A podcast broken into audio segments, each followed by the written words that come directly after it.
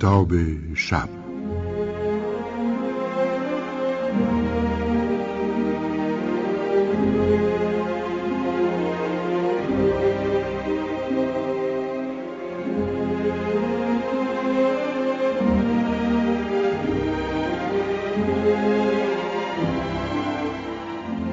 با نام و یاد خدا. درود بر شما ادب دوستان گرامی و یاران کتاب شب. شبهای گذشته در بازخانی داستان بلند خانه ماتریونا اثر الکساندر سولژنیتسین با ترجمه احمد گلشیری و تنظیم رادیویی محمد رضا گودرزی برایتان گفتیم. راوی در سال 1953 به مسکو برگشته و چون دنبال جای دنجی برای زندگی است داوطلب می شود در جای دور افتاده برای تدریس ریاضی برود. او را به ترف و پردکت میفرستند و در خانه پیرزنی نحیف به نام ماتریونا ساکن می شود. در خانه زن یک بز، یک گربه چلاق و تعدادی موش و چندین سوسک به سر می‌برند. عذر ماتریونا را از کلخوس خواستند و حالا ناچار است از راه های مختلف نان درآورد. البته اداره آموزش و پرورش و خود راوی به او کمک می کنند. پس از سالها میپذیرند که به او مقرری هشتاد روبلی بپردازند. بعضی از همسایه به ماتیونا حسادت می‌کردند چون می‌دیدند او برای خود چکمه چرمی می‌خرد و بارانی کهنه ای را که به او بخشیدند به خیاط می‌دهد تا از آن پالتوی بدوزد. پالتوی مناسبی از کار در میآید و او دویست روب برای خرج کفن و دفنش در آستین آن میدوزد. ماتریانا بسیاری اوقات بیمار است و درمانگاه روستا چندان به او یا دیگران نمی‌رسد. در این جور مواقع دوست قدیمیش ماشا به او کمک می‌کند. ماتریونا هر کارش را با نام خدا شروع می کند. زندگیش آرامتر که می شود به رادیوی رابی بیشتر گوش می دهد. اینک با هم به دنباله بازخانه این اثر گوش می سپاریم.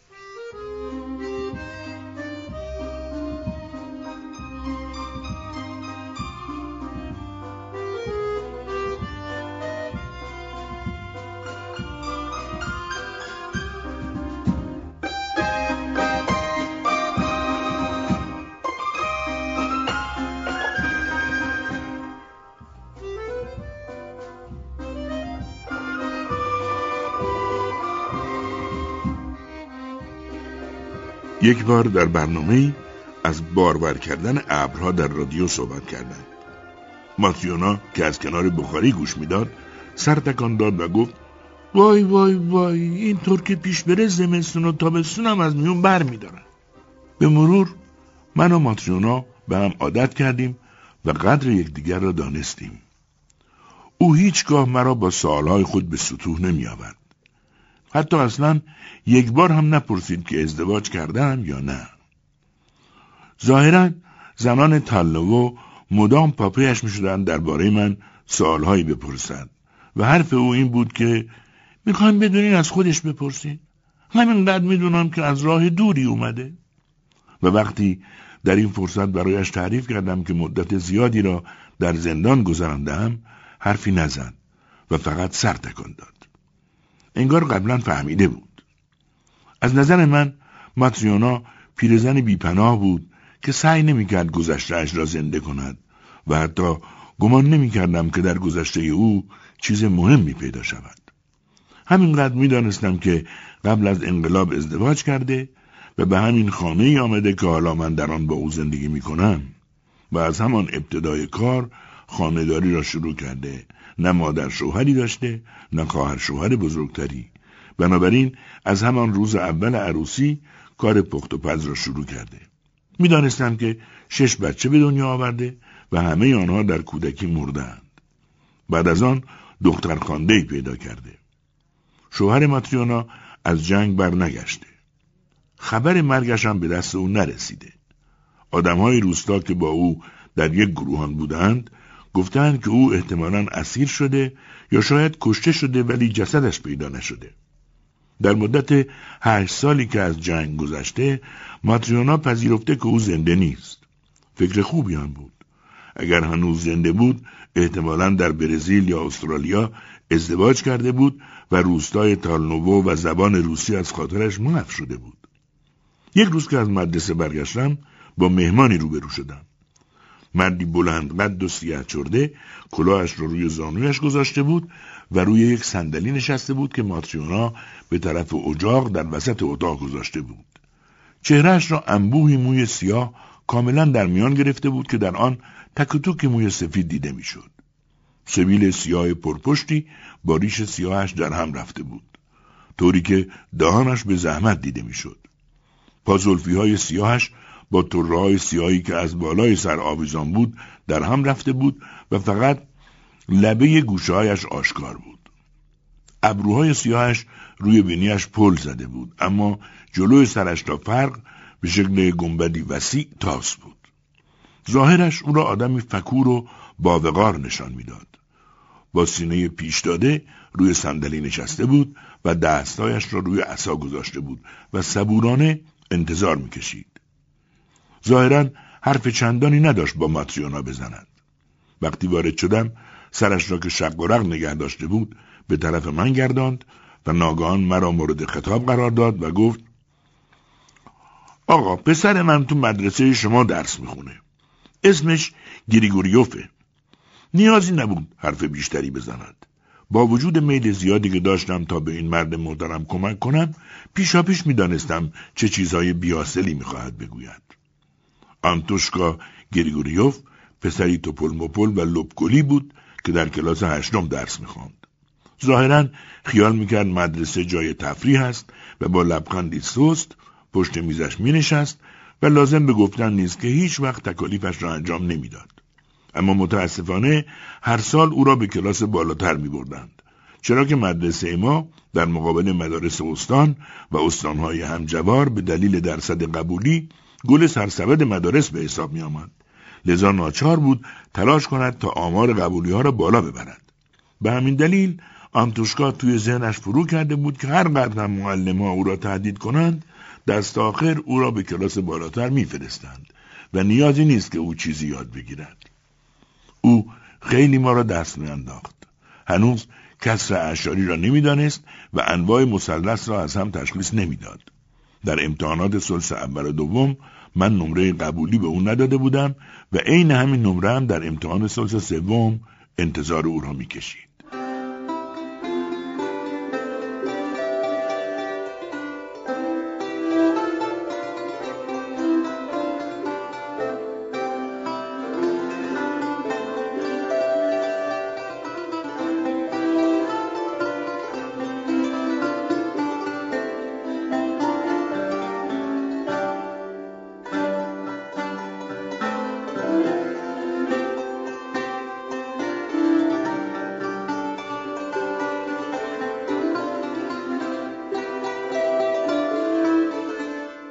پیرمرد که بیشتر پدر بزرگ آنتوشکا به حساب می آمد تا پدرش آمده بود تا خود را جلو من خار کند. من چطور می توانستم به او بگویم که مسئولان سالهاست او را فریب می دهند و من نمی توانم به این فریبکاری ادامه دهم و کار و عرفه خودم را به گند بکشم. پس با شکیبایی برایش توضیح دادم که پسرش بسیار بیدقت است و حتما در محیط خانه و مدرسه دروغ می‌گوید. و ما هر دو باید به شدت او را زیر نظر بگیریم و دفتر نمراتش را بررسی کنیم. او گفت با اون شدتی که شما می‌خواین هر هفته خدمتش می‌رسم. دستای سنگینی دارم. همانطور که حرف می‌زدیم یادم آمد که ماتریونا یک بار در مورد آنتوشکا پادرمیانی کرده بود ولی نپرسیده بودم چه نسبتی به او دارند و آنچه را که او خواسته بود انجام نداده بودم. این بار هم ماتریونا با حالی التماسآمیز و خاموش در آستانه آشپزخانه ایستاده بود. پدر آنتوشکا وقتی می‌رفت گفت که باز به شما سر می‌زنم تا ببینم اوضاع از چه قرار است. پس از آن از ماتریونا پرسیدم این آنتوشکا چه نسبتی با شما داره ماتریونا؟ به طور خلاصه گفت پسر برادر شوهرمه و بیرون رفت تا شیر بز را بدوشد. پس این مرد مصمم برادر شوهر مفقود الاثر ماتریونا بود. آن شب گذشت و ماتریونا موضوع را پیش نکشید. اما اواخر شب که دیگر به پیرمرد فکر نمی کردم و در سکوتی که فقط خشخش سوسکا و تیک تاک ساعت دیواری آن را می شکست ناگهان ماتریونا از گوشه تاریک اتاقش گفت می‌دونین ایگناتیچ یه بار نزدیک بود باهاش ازدواج کنم فراموش کرده بودم ماتیونا در اتاق است. آخر صدایی از او نمیشنیدم و ناگهان صدایش از دل تاریکی برخاست. صدایی آنچنان مضطربانه که گویی پیرمرد هنوز به دنبال اوست. روشن بود که ماتیونا سراسر شب فقط به این مسئله فکر می‌کرده. از روی رخت خواب مندرس کهنهاش برخاست و آهسته آهسته به طرف من آمد. گویی به دنبال حرفهایش راه افتاده بود. روی صندلیام پشت دادم و برای اولین بار ماتیونای دیگری را نظاره کردم. در اتاق بزرگ ما با آن بوته فیکوس چراغی که از سخت حافظان باشد وجود نداشت. چراغ رومیزی با دایره نور اطراف دفترهای تمرین را روشن کرده بود و وقتی سرم را برگرداندم بقیه اتاق نیمه تاریک با اندکی رنگ صورتی درآمیخته بود. وقتی حرف زد فهمیدم اسم پدر آنتوشکا فادای است. پیش از اون که یه فیلم که برادر کوچیکش بود پا پیش بذاره فادای اولین کسی بود که به کاسگاریم اومد. من نوزده سالم بود و و سه ساله. اونا در همین خونه زندگی می‌کردن. پدرشون این خونه رو ساخته بود. بی اختیار به اطراف نگاه کردم به جای آن خانه کهنه خاکستری که داشت میپوسید ناگهان الوارهای نوعی را دیدم که تازه تراش خورده بود و بوی نشاط بخش غیر کاج از آن به مشام می رسید. گفتم خب بعد چی شد؟ زیر لب گفت تابستون اون سال ما داشتیم ازدواج می‌کردیم که جنگ با آلمان شروع شد و فدای راهی جنگ شد و دیگه کسی اثری از اون ندید. سه سال تموم به یادش بودم و انتظار کشیدم. کسی خبری از اون نیاورد. حالا چهره گرد ماتریونا با آن روسری نخنمای پیرزنانه رو به من بود. همانطور که او زیر نور ملایم چراغ رومیزی من ایستاده بود در چهرهش دیگر اثری از آن چهره در هم ریخته چین و چروکدار زن روستایی نبود بلکه دختر جوانی بود که در کشاکش گرفتن تصمیمی ترسناک بود آری می‌دیدم که برگ درختان فرو میریخت برف میبارید و آب می‌شد آنها شخ می‌زدند دانه میکاشتند و باز درو می‌کردند. بار دیگر برگ درختان میریخت و برف میبارید. بعد از جنگ جهانی اول بود که انقلاب رخ داد و تمام کشور زیر و رو شد. ماتریونا ادامه داد. مادرشون که مرد یه فیلم به خواستگاری من اومد و گفت تو می‌خواستی به خونه ما بیای حالا بیا. اون یه سال از من کوچکتر بود. یه فیلم رو میگم. مسئله است که میگه دخترای عاقل پاییز ازدواج می‌کنن و دخترای احمق تابستون. اونا دست تنها بودن و من ازدواج کردم. عروسیمون روز سن پیتر بود و بعد نزدیکی های روز سن نیکولاس توی زمستون فادای برگشت. توی این مدت تو مجارستان زندونی بود. ماتریونا چشمانش را بست. من هم حرفی نزدم. آن وقت او رویش را به جانب در کرد. گویی کسی آنجا ایستاده بود. اون اونجا ایستاده بود. من چه جیغی زدم؟ می‌خواستم خودم به پاش بندازم اما نتونستم. اون گفت اگه برادر خودم نبود تبر به طرف هر دو نفرتون پرتاب می‌کردم. تنم لرزید.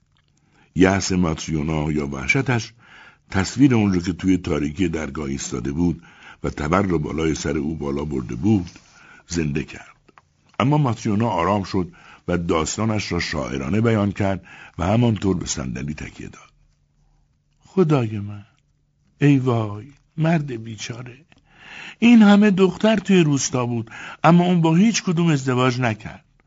می‌گفت دنبال دختری هستم که هم اسم تو باشه ماتریونای دوم.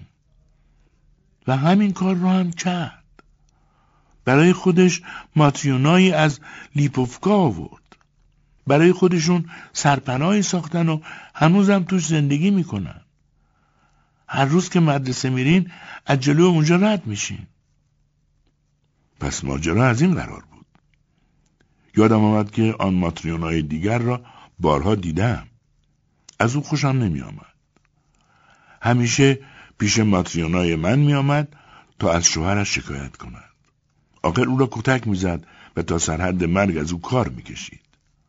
همیشه گریه می‌کرد و در صدایش بغزی احساس می‌شد. ولی ماتریونا از بابت ازدواجش شکایتی نداشت. چون می‌دید که شوهرش مثل فادایی نبود که هر روز خدا ماتریونایش را کتک می‌زد. ماتریونا می‌گفت شوهرم یه بارم دست رو من بلند نکرد. تو کوچه به مردای دیگه حمله ور می‌شد اما یه بار دست رو من بلند نکرد. البته یه بار با خواهرش بگو مگو کردم و شوهرم یه قاشق به طرفم پرت کرد که به پیشونیم خورد. منم از پشت میز بلند شدم ایستادم و سرش داد زدم. امیدوارم این قاشق تو گلوتون فرو بره گدا های بیکاره. امیدوارم خفشین.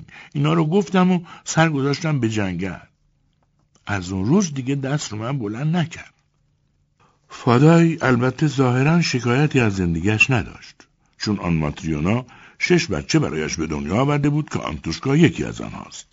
آن که از همه کوچکتر است آن تحتقاری و همه زنده ماندند در حالی که بچه های ماتریونا و یفیم مردند بدون آنکه مرضی چیزی گرفته باشند. تنها دخترم النا وقتی به دنیا آمد زنده بود اما بعد از اون که اون رو شستن مرد. عروسی من روز سن پیتر بود و روز سن پیتر هم بود که من بچه ششمم رو به خاک سپردم. تمام مردم روستا به این نتیجه رسیدن که من تلسم شدم. بعد از مکسی ادامه داد بله تلسم شده بودم. من بردم پیش یه راهبه تا بیماریمو درمون کنه. کاری کرد که به صرفه افتادم و منتظر شد تلسم مثل قورباغه از گلوم بیرون بپره. اما چیزی بیرون نپرید. سالها به سرعت سپری می‌شد. در 1941 فدای را به علت ضعف بینایی به جنگ اعزام نکردند. اما یفیم را بردند. همان اتفاقی که برای برادر بزرگتر در جنگ جهانی اول افتاده بود برای برادر کوچکتر در جنگ جهانی دوم افتاد. و آن این بود که ناپدید شد و هیچگاه برنگشت. کلبه ای که زمانی پر سر و صدا بود متروک ماند و پوسیده شد و ماتریونا تک و تنها در آن پیر می‌شد. بنابراین ماتریونا از ماتریونای دیگر درخواست یک بچه کرد و آن کوچکترین بچه همان دختر خوانده بود. ماتریونا در خانهش یعنی جایی که بچه ها در آن زنده نماندند دختر را به مدت ده سال بزرگ کرد. آن دختر مدتی کوتاه پیش از آمدن من به ازدواج لوکوموتیوران جوانی درآمد.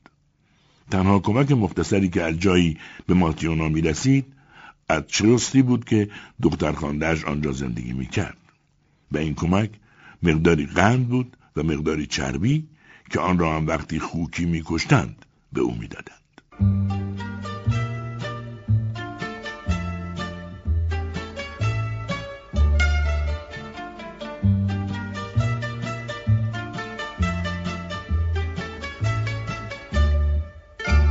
دوستان عزیز خسته نباشید.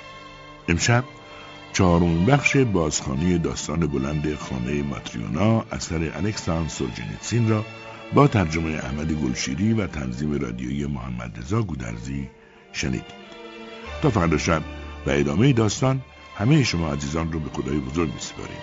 خدا نگهدار.